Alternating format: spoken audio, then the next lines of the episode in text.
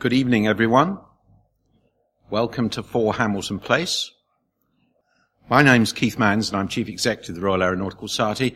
I'd now like to hand over to the President of the Royal Aeronautical Society, Dr. Mike Steeden, to introduce our speaker for this year's Sir Sydney Camm Lecture. Well, thank you very much indeed, uh, Keith.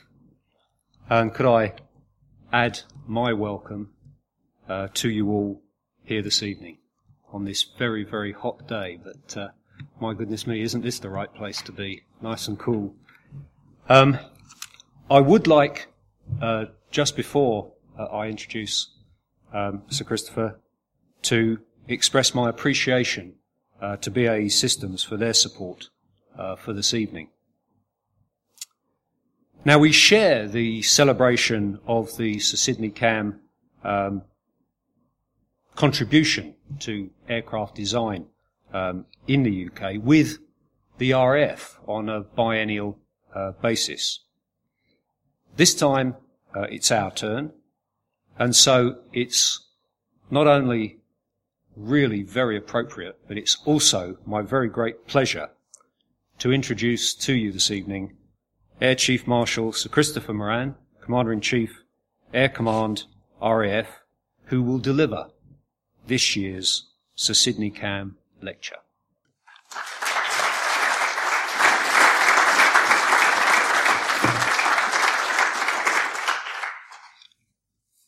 President of the Royal Aeronautical Society, distinguished guests, ladies and gentlemen. I am, of course, delighted to be able to uh, speak to you this evening, and it's been a particular honour for me to have been invited to become a fellow of this distinguished society. And it's been a great pleasure for me to be able to accept that that honour you've offered to me. So thank you for that. In speaking to you this evening, I hope to achieve, I think, two aims. Firstly, to honour the memory and recognise the huge contribution that Sir Sydney Camm made to British aircraft design and through that to support British air power. But secondly, I hope to talk to you about the context in which the Royal Air Force delivers air power in an uncertain world and how we respond to those challenges and how we plan to do so for the future.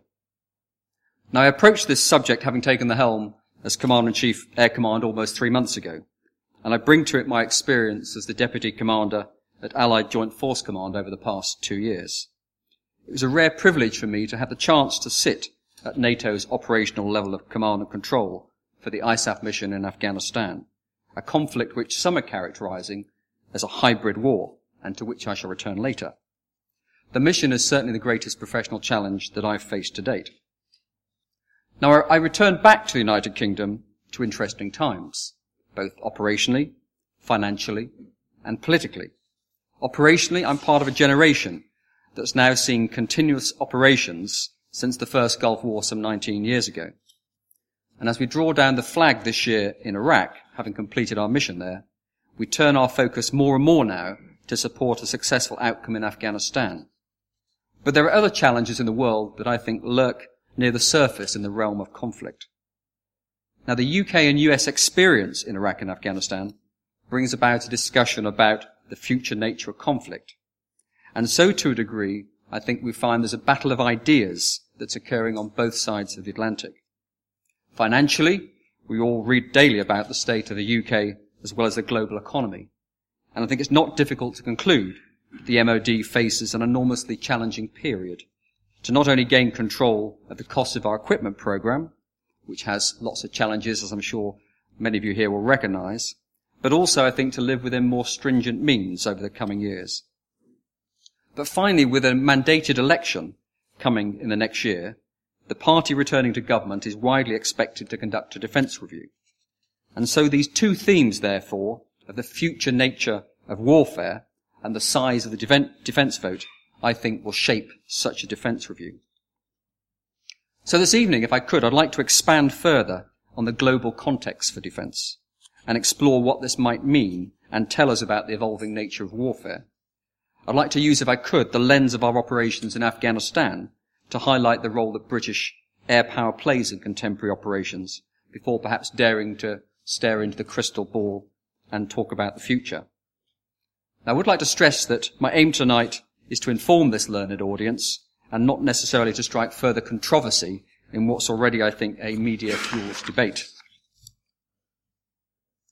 Now, to start by saying that we live in an uncertain world, I think is something of an understatement.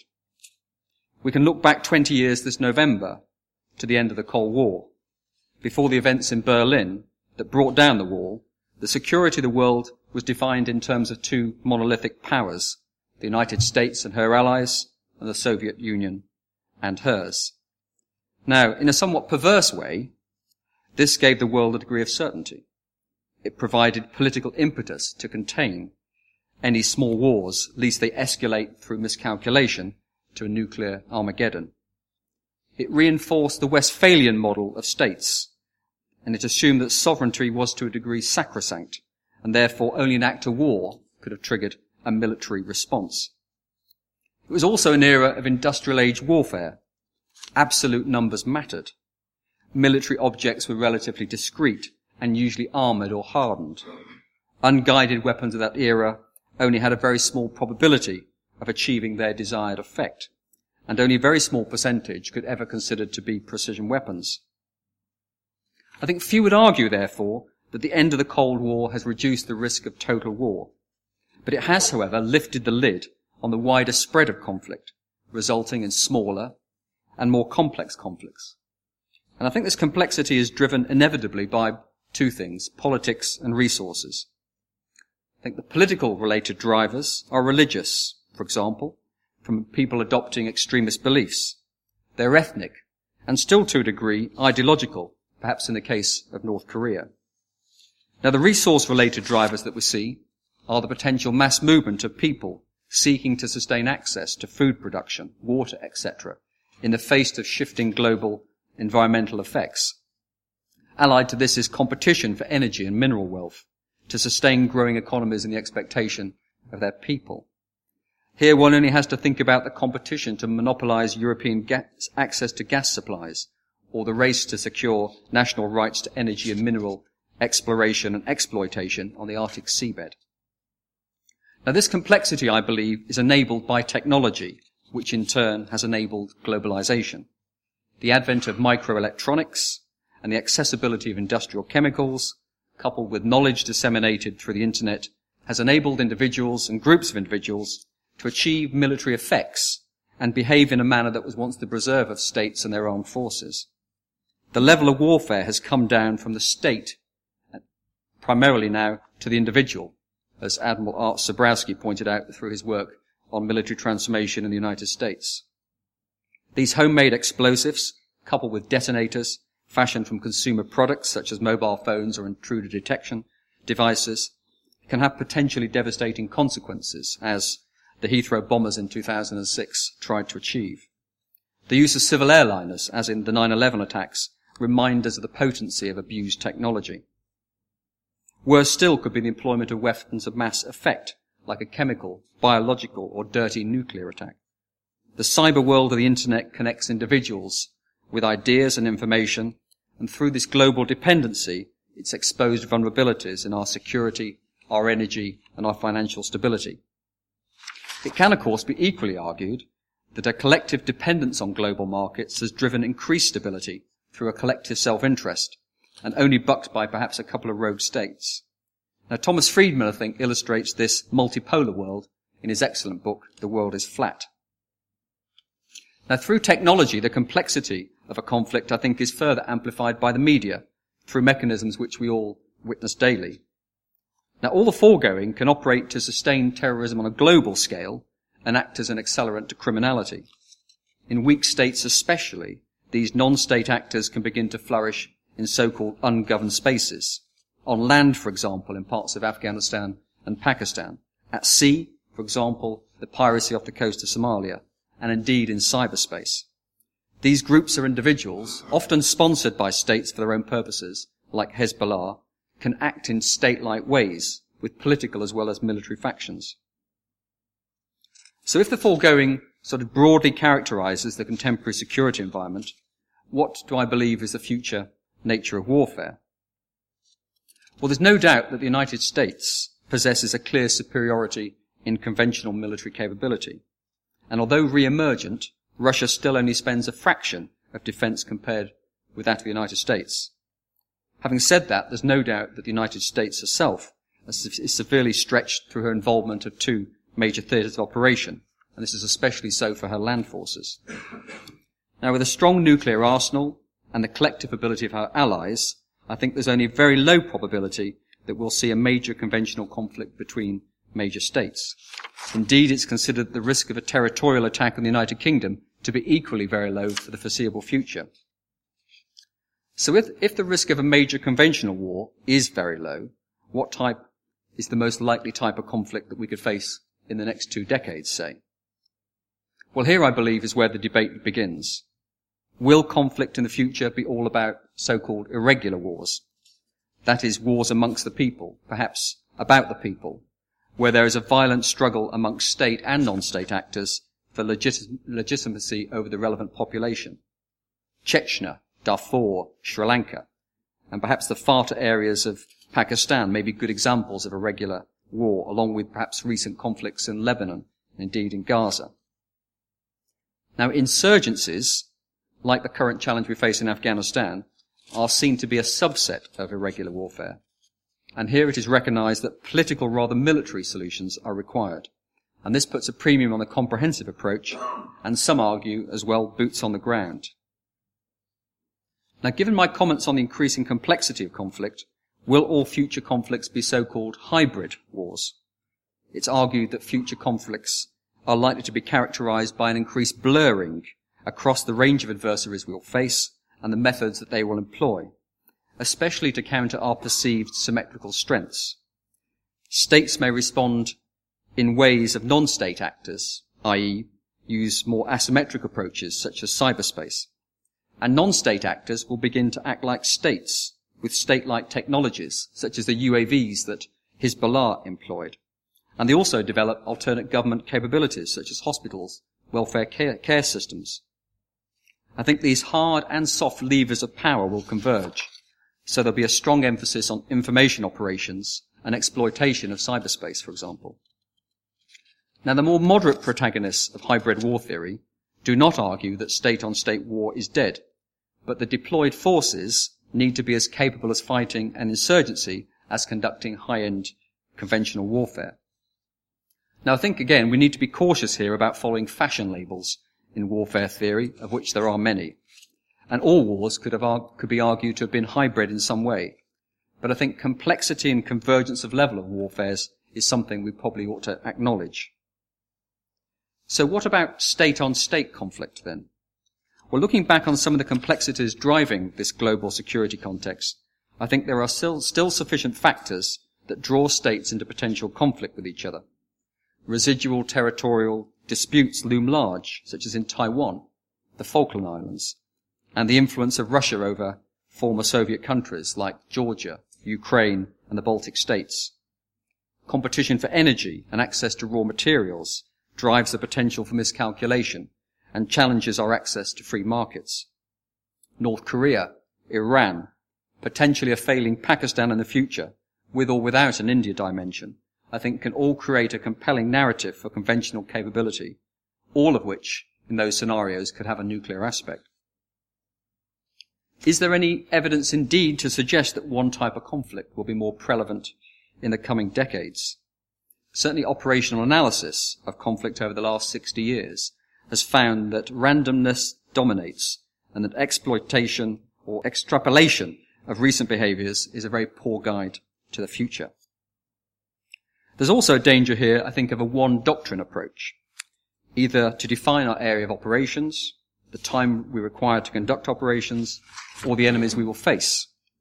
Before the first Gulf War, for example, it was famously stated in MOD that no British tanks would ever be required to operate outside of Europe. That a recent president stated that US troops would not be used for nation building. Or that we would always be first in and first out.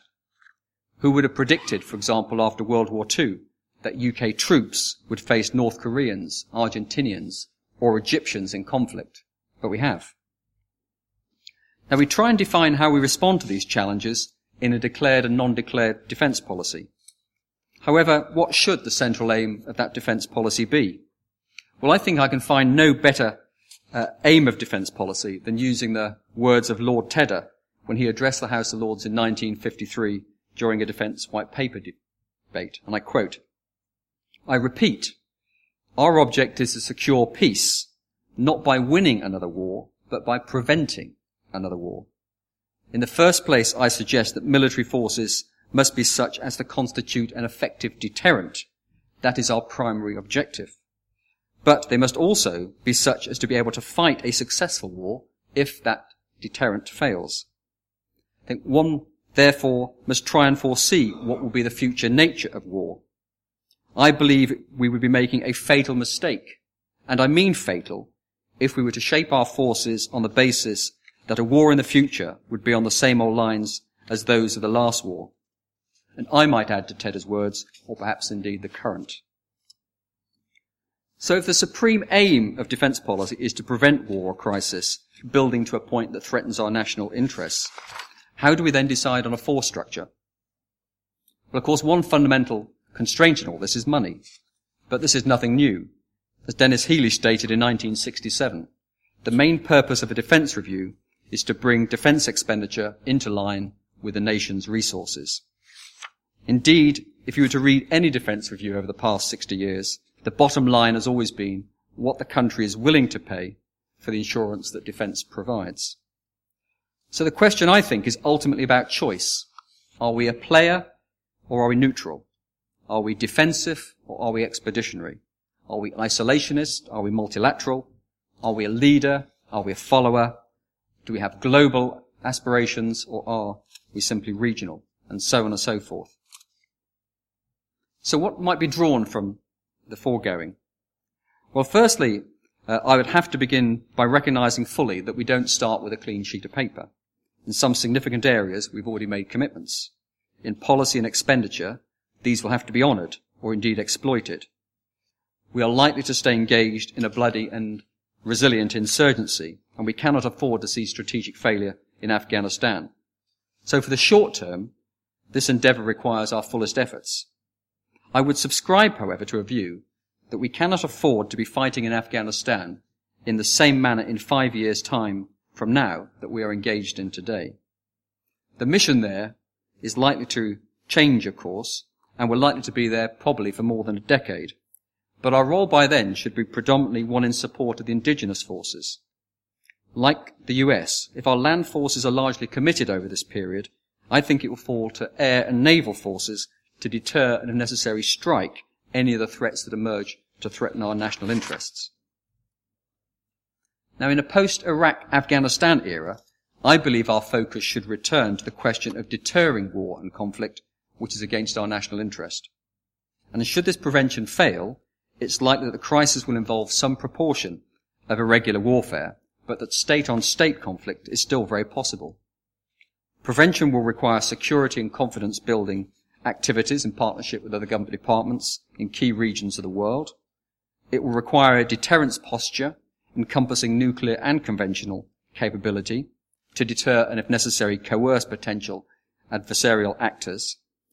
It will require judgment so that we are not overinsured for the premium that we can afford. It will require deployable forces able to operate across the full spectrum of conflict, probably at simultaneous levels, if we accept the notion of hybrid type concepts like Krulak's three block war. Such forces operating by necessity in partnership with alliance and coalition nations will be required for their deterrent value as well as their ability to operate in complex battle space if they're required to deploy. So with clear financial constraint, we will have to decide where we want to buy influence and at what scale we can afford. In doing so, I think we can try and therefore balance our political ends with our financial means by employing military ways. Now, perhaps having set the sort of contemporary context, I'd like to move on to look at the relevance of air power in fighting irregular type wars through the lens of our operations in Afghanistan. Now, I would argue that Afghanistan does not necessarily represent a hybrid conflict, as many elements of what might be within the envelope of this definition are missing. Nevertheless, I feel strongly that it best represents a challenging environment in which to deliver air power. And so I'd like to highlight to you how the Royal Air Force has been responding here. Now, as I outlined when I spoke in the Air Power Conference earlier this year, At the heart of the ISAF mission is a complex insurgency, and in common with all insurgencies, it's a political struggle for power which uses extreme violence to achieve its aims. And we can only consider it a success, therefore, when the political battle rather than the military battle is won. Now, wisdom remains that we apply counterinsurgency tactics and procedures, or COIN. The doctrinal framework is the well-read US manual on this, Field Manual 23.4. At the heart of the COIN doctrine is the need to win the trust of the Afghan people, such that they believe that their long-term personal security will be better served through their elected government and appointed officials, supported by the international community. The effort needs to be focused on the people we're attempting to support. It's not simply focused on killing or capturing insurgents. Now I'd like to say this is a really important point to stress. It requires that the Afghan government is trusted by its people to provide for their welfare and offers a more just and prosperous future than that offered by the insurgents. It's going to require the long-term support of the international community and particularly the, the support of neighbouring states to help stem the flow of financial, material and human capital that helps energize the insurgents. It's going to require political and public support for the actions needed, with a commitment also for the long haul, if we are to coerce insurgents to believe that they cannot outlast us and convince ordinary Afghans that their lives will not be at stake for years to come. Now I point out that this is a deliberately complex business because it is. It's too simplified to see it as purely a military operation.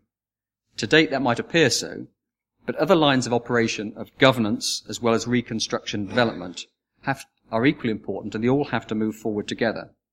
Now I think all these aspects are recognized in our own so-called comprehensive approach and certainly the new US approach to Afghanistan and the region clearly recognizes the need here for a political surge. Now, wrestling with this issue over the past two years, as I have, it's made me aware of the limitations of the military instrument in such situations. And COIN operations, by their nature, are often very contradictory. We want to attack the insurgents, but not the people, an act that can be an unintentional recruiting sergeant causing civilian casualties works against us, and I'll return to this topic later. We talk of deploying more forces, but at the same time we talk about transition and reconciliation, thereby potentially signaling an exit strategy. The more external forces, more external forces in country can shift a public perception over time to see us as occupying forces, particularly if our behavior doesn't match our rhetoric. So the answer to such an irregular type conflict is not necessarily more foreign boots on the ground, although I think this remains vital in areas of very poor security.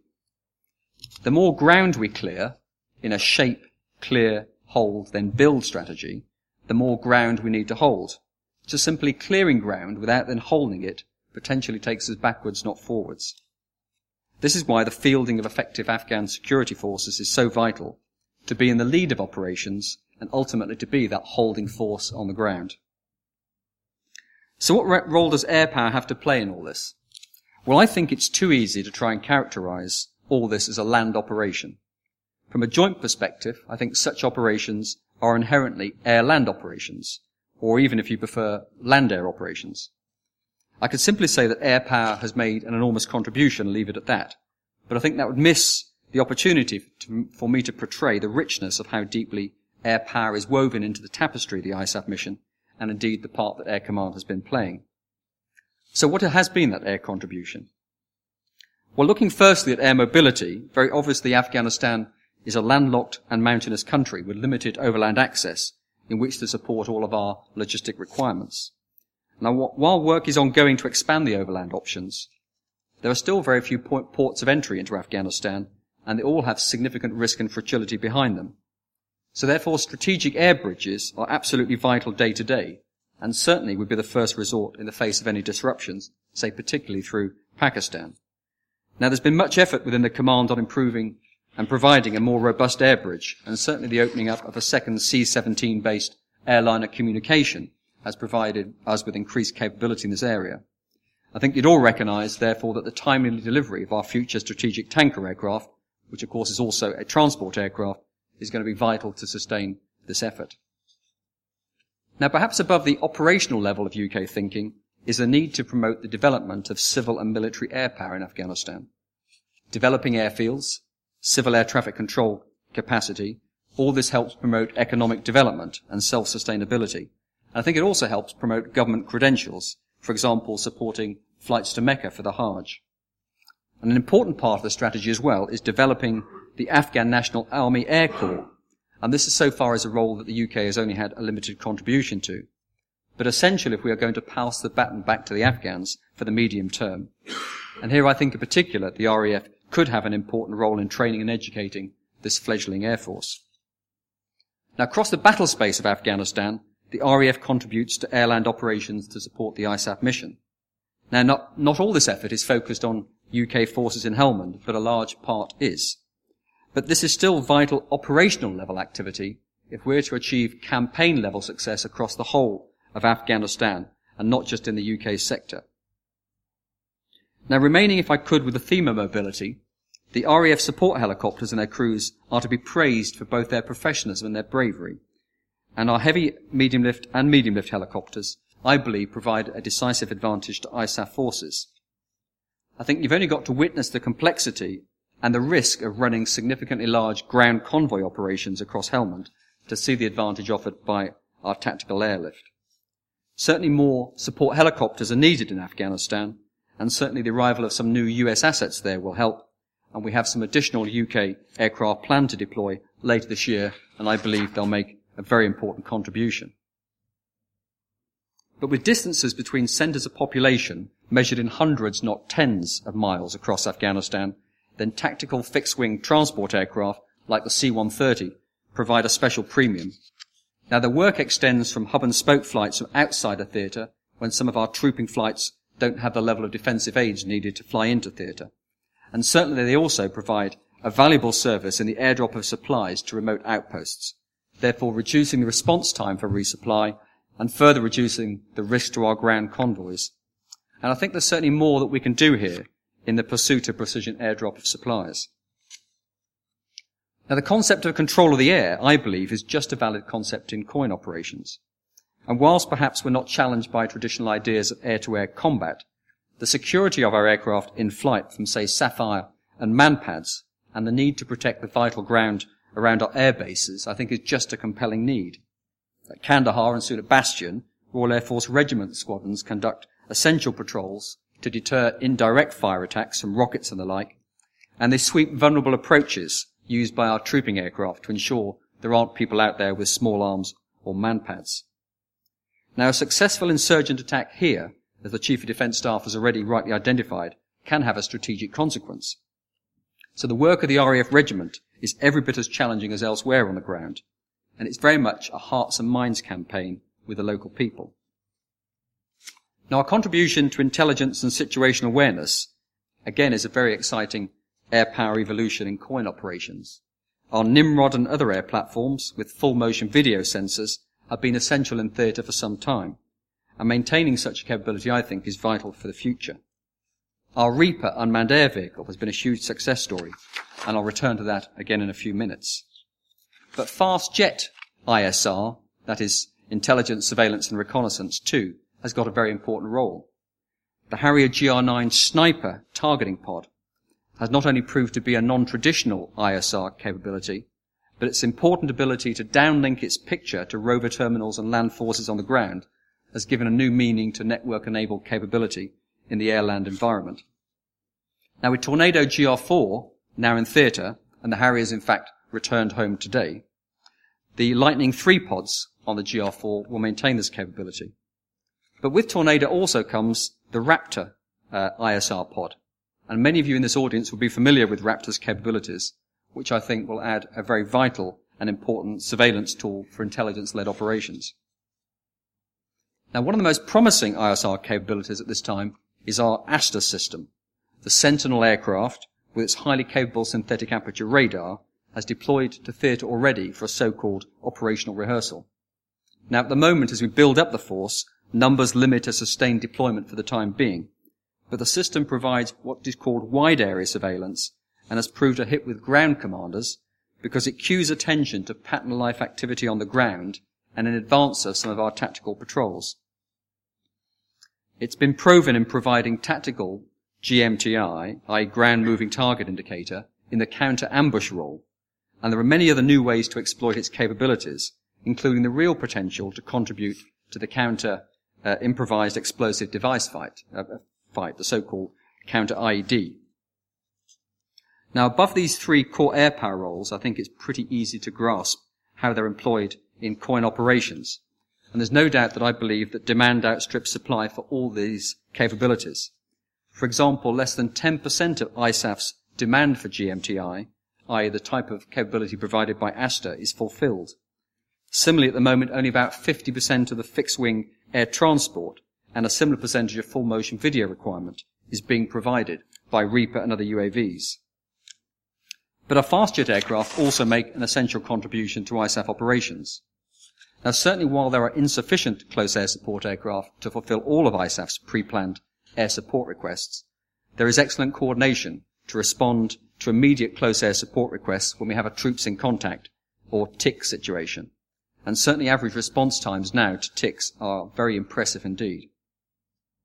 Harrier GR9s from Joint Force Harrier have done fantastic work for the last five years, and they and their families, I believe, are now ready for a well-deserved break. And if I could perhaps reflect for a moment, I'm sure that Sydney Camm would be proud, if not amazed, to discover that almost 50 years after his involvement in the P1127, that the fundamentals of that Harrier design have stood not only the test of time, but delivered a winning capability in numerous operations. Now, some people may believe that other nations could provide British land forces with close air support. But I think such an idea is myopic because as part of an alliance, we need to contribute in a balanced way, and we certainly get a great deal back. Moreover, I think we just cannot fight at simply the tactical level. Our RAF fast jets are equipped to respond 24-7 in almost all weathers. We've developed targeting pods and precision weapons that give the highest assurance of success. The non-kinetic effects of our aircraft on target have certainly been extremely well documented. The key message is that both our kinetic and non-kinetic air power effects delivered by a fast jet help maintain those close battles in an asymmetric condition, and that's in our favour. Our crews are trained during pre-deployment training, or PDT, to exemplary standards in partnership with UK and other allied joint tactical air controllers known as JTACs. Their adherence to tactical directives to minimise civilian casualties, I think, is very widely reported. And quite simply put, we've developed an outstanding reputation for discrimination and care. And this all adds up to a level of assured support for UK troops that they expect, and in fact they deserve. I think as a nation, we must not make shortcuts in delivering this required capability. Well, so far, I think I've focused on the breadth of air power's contribution to COIN operations. And whilst, of course, it would be tempting to stop the discussion on such a positive note, I think it'd be wrong, of course, not to highlight some of the challenges. And I'd like to cover three that I feel are quite important. The first is the sensitive issue of civilian casualties. Now, as I've stated already, if we are to win the hearts and minds of the Afghan people, then we must focus on their security more than we appear to be focusing on our own. An act which, an act which creates unacceptable levels of civilian casualties, I think clearly works against this goal. It's now well accepted that by far the greatest number of civilian casualties are created by insurgent action. Now, the loss of any civilian life is, of course, a matter of very deep regret and hurts the campaign's progress. But some commentators, I think, are still too quick to try and apportion the blame for civilian casualties on the inappropriate use of air power, and they often cite the lack of boots on the ground. Now, ISAF's taken this matter very seriously indeed, especially given the largely negative and disproportionate cover that any comments on the subject seem to make. Now, the detailed analysis that's been undertaken over the last year has further corroborated statements that I've made in the past. The greatest proportion of civilian casualties attributed to ISAF are caused by direct fire incidents and escalations in the use of force at checkpoints and the like. Now, enlightened commanders out on the ground understand this, and appropriate emphasis is now given on rules of engagement and clear communication of commanders' intent and improved interaction with local people. Airmen, of course, have a part to play, and we have played a part. Advanced targeting pods, data links with ground forces, enhanced JTAC training and guidance, along with the use of lower collateral damage weapons such as our new Paveway 4 bomb or the laser brimstone weapon, all have had an effect. And I'd like to leave this point again by congratulating Joint Force Harrier on the sensitive way that they've applied their rules of engagement during their time in theatre. Again, another reason why assured support from UK fast jets is an essential component, I believe, of any irregular war force construct. Now my second challenge is that the nature of COIN operations begins to challenge the traditional air power maxim of centralized control and decentralized execution. COIN operations are often planned at quite low tactical levels, sometimes down at company level, but often at a battle group level. So if we are to influence tactical commanders' thinking, we must therefore have our air planners and liaison officers well forward, mentoring land planners and advising their fire support teams on air power effects. And that builds trust in the employment of air power through the professionalism of our JTACs and through the responsiveness of our air support net. I think we must not endanger lives on the ground by waiting for so-called organic assets when air power is often on hand as a first responder. At the operational level, I think air thinking is embraced in Commander ISAF's theatre level plans. But I think what I might call air action is less intuitive at operational level headquarters, like the ISAF headquarters. So I think our air experts need to break out from the comfort of our combined air operations centre and move forward to fill joint appointments in headquarters like Regional Command South, the ISAF headquarters, or indeed further back. Now, I've certainly witnessed over the last two years that airmen skills in planning and targeting are in great demand in the joint environment. And I believe that we are more effective when we embed air power effects, working more closely with key joint and land commanders, building trust with them and offering solutions to their problems. So this, I think, continues to put a premium on Royal Air Force personnel being war fighters first. Now my final challenge is how air power can play a greater role in helping to counter the threat posed by improvised explosive devices.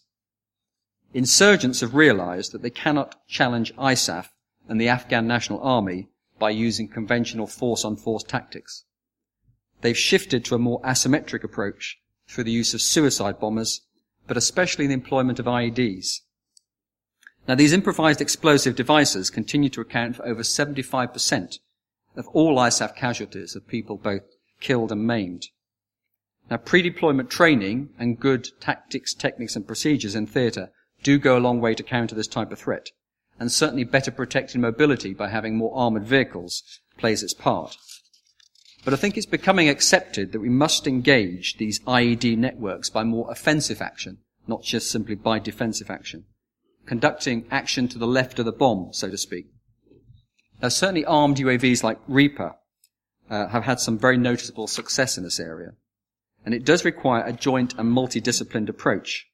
Wide area surveillance systems like the ASTOR I've described is probably part of the solution, along with SIGINT and HUMINT focus to cue some other assets such as other UAVs or perhaps special forces patrols. Change detection technology, command wire detectors, and all these sort of technologies, I think, all hold some potential. Now, I certainly am convinced there's more that air power can do in this area, and I've certainly already encouraged Air Command staff to apply their minds to what I think is a very critical contemporary issue. Now, looking at the clock, perhaps I need to start to wrap up by saying a few words on three success stories. Air-land integration, Reaper, UAV, and also our Expeditionary Air Group and Wing concept. Now, within the framework of what we call Project Coningham Keyes, with the land and naval forces, many of you will be aware that we created a joint air-land organization.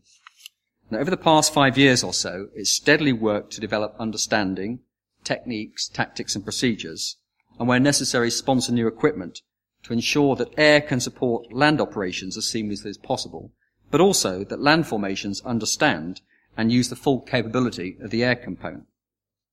Now, I think this is vital if we are going to save lives and achieve operational success. I think air power effects need to be built into an operation at the outset, not just used as an afterthought. And as I mentioned earlier, air effects are planned into Commander ISAF's operational level plan. The integration of air at ISAF headquarters, I think, has matured now to the point where the Deputy Chief of Staff Joint Operations, which is a real pivotal post, is now a two-star airman. At Regional Command South, we have deployed air integration teams supporting the planning effort, and we've increased the capability of the air support organisation all round. But our efforts haven't just stopped out in theatre. We fully support the Army's pre-deployment training. Indeed, during Exercise Mountain Dragon, which I think one of these series of exercises finished only last week, we now conduct essential training for land fire support teams. And we conduct this in a state-of-the-art facility at the Air Battle Training Centre at RAF Waddington. Now this is a fully networked synthetic environment which allows the fire support teams and the fire planning cells to develop these common tactics, techniques and procedures and conduct the tasking cycle by interacting with aircrew and air battle managers in what is effectively a virtual helmet. And it's building this level of trust and confidence, not to mention the assurance and effectiveness generated by this team approach, which convinces me why we need this nationally provided assured support. Now another significant success story has been the introduction of our Reaper armed UAV. I think procured and deployed with commendable speed, the Reaper provides a high endurance platform with formidable ISR capability as well as firepower. We'll shortly be able to provide a full 24 hour orbit in Afghanistan, but we certainly have aspirations to buy more platforms and expand this to a three full orbits. Certainly on a recent visit I made to Kandahar, members of our special forces waxed lyrical to me in front of 2nd POS on the huge impact that Reaper has had on their efforts and were little prompting from me demanded some more. Now finally, I'd like to point to the success of our expeditionary air group and wing structure that we've deployed on to both Op Herrick and Op Telic. For too long, I think, we've simply defined air power as a bucket of airframes. Eight tornadoes, six Chinook. I think this construct has failed to articulate the command and control and logistic elements that are essential for air operations. In the Cold War, all this was taken for granted in our fixed infrastructure that NATO provided. But as our forefathers in the Western Desert knew only too well, when you conduct deployed operations, the conceptual and moral components of air power all need to be addressed.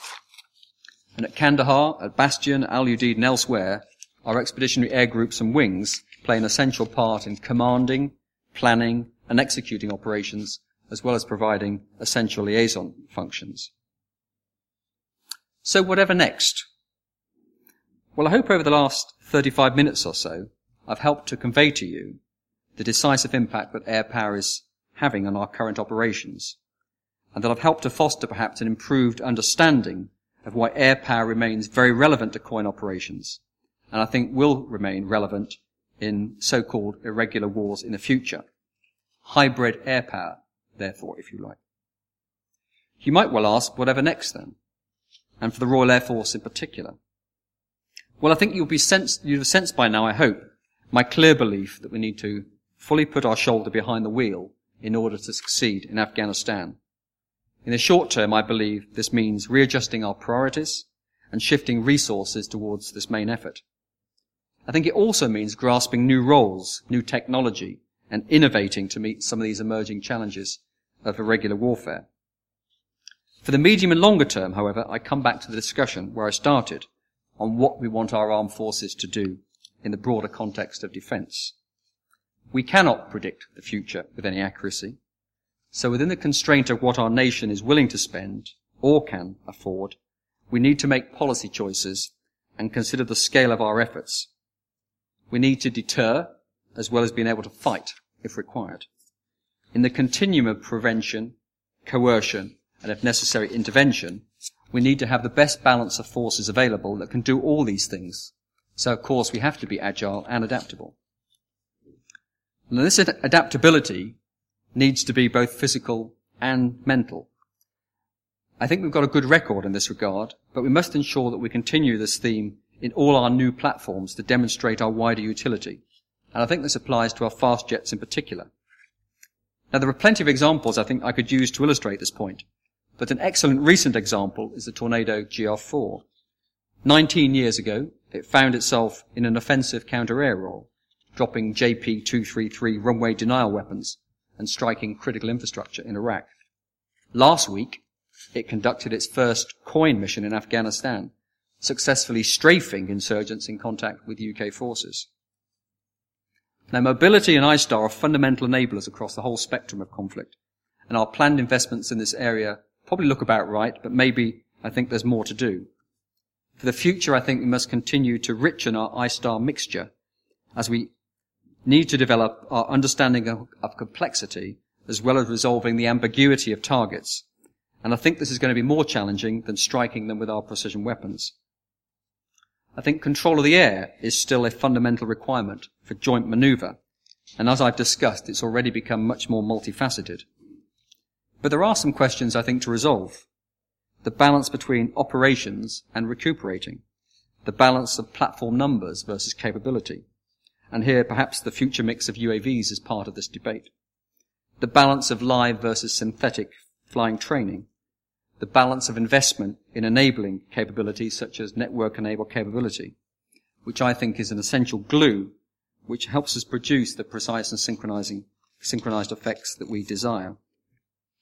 And also, I think recognizing the investment that's been already agreed in our fast jet attack platforms, we need to continue to drive down the cost of delivering this sort of capability, building on a recent excellent record of lean support. But what is equally important for the future, I think, is to draw together previously discrete capabilities. Typhoon is no longer an air defense fighter, but an attack platform as well. I don't think this seems to be very well understood. Perhaps we need to explain ourselves better, or perhaps Others might be more willing to listen. Joint combat aircraft will certainly take this approach further with, with its inherent ISTAR reconnaissance capability and provide a much reduced cost of ownership. I think Typhoon 2 has the potential to deliver similar ISTAR capability with an investment in an AESA radar. So this true multi-role approach gives utility as an excellent deterrent force, as well as being able to respond to the uncertainty of either irregular or regular crises in the future. I think whatever, whatever way you look at it again, this assured air power delivery by the Royal Air Force, I think is the right answer to support our armed forces in pursuit of a defence mission. Well, ladies and gentlemen, I think I've covered quite a broad canvas quite quickly. I've reflected on the formulation of defence policy and the nature of warfare. I've drawn on the 90 years experience of the Royal Air Force in adapting to the unpredictable nature of conflict and our more recent experience of operations following the engagement in the Middle East over the last 19 years. Agility, adaptability, and relevance, I think, remain core of our vision. Sydney Camm shaped aircraft design for most of the last century. I hope he'll be proud of how we continue to shape air power for this. Mr. President, thank you very much indeed.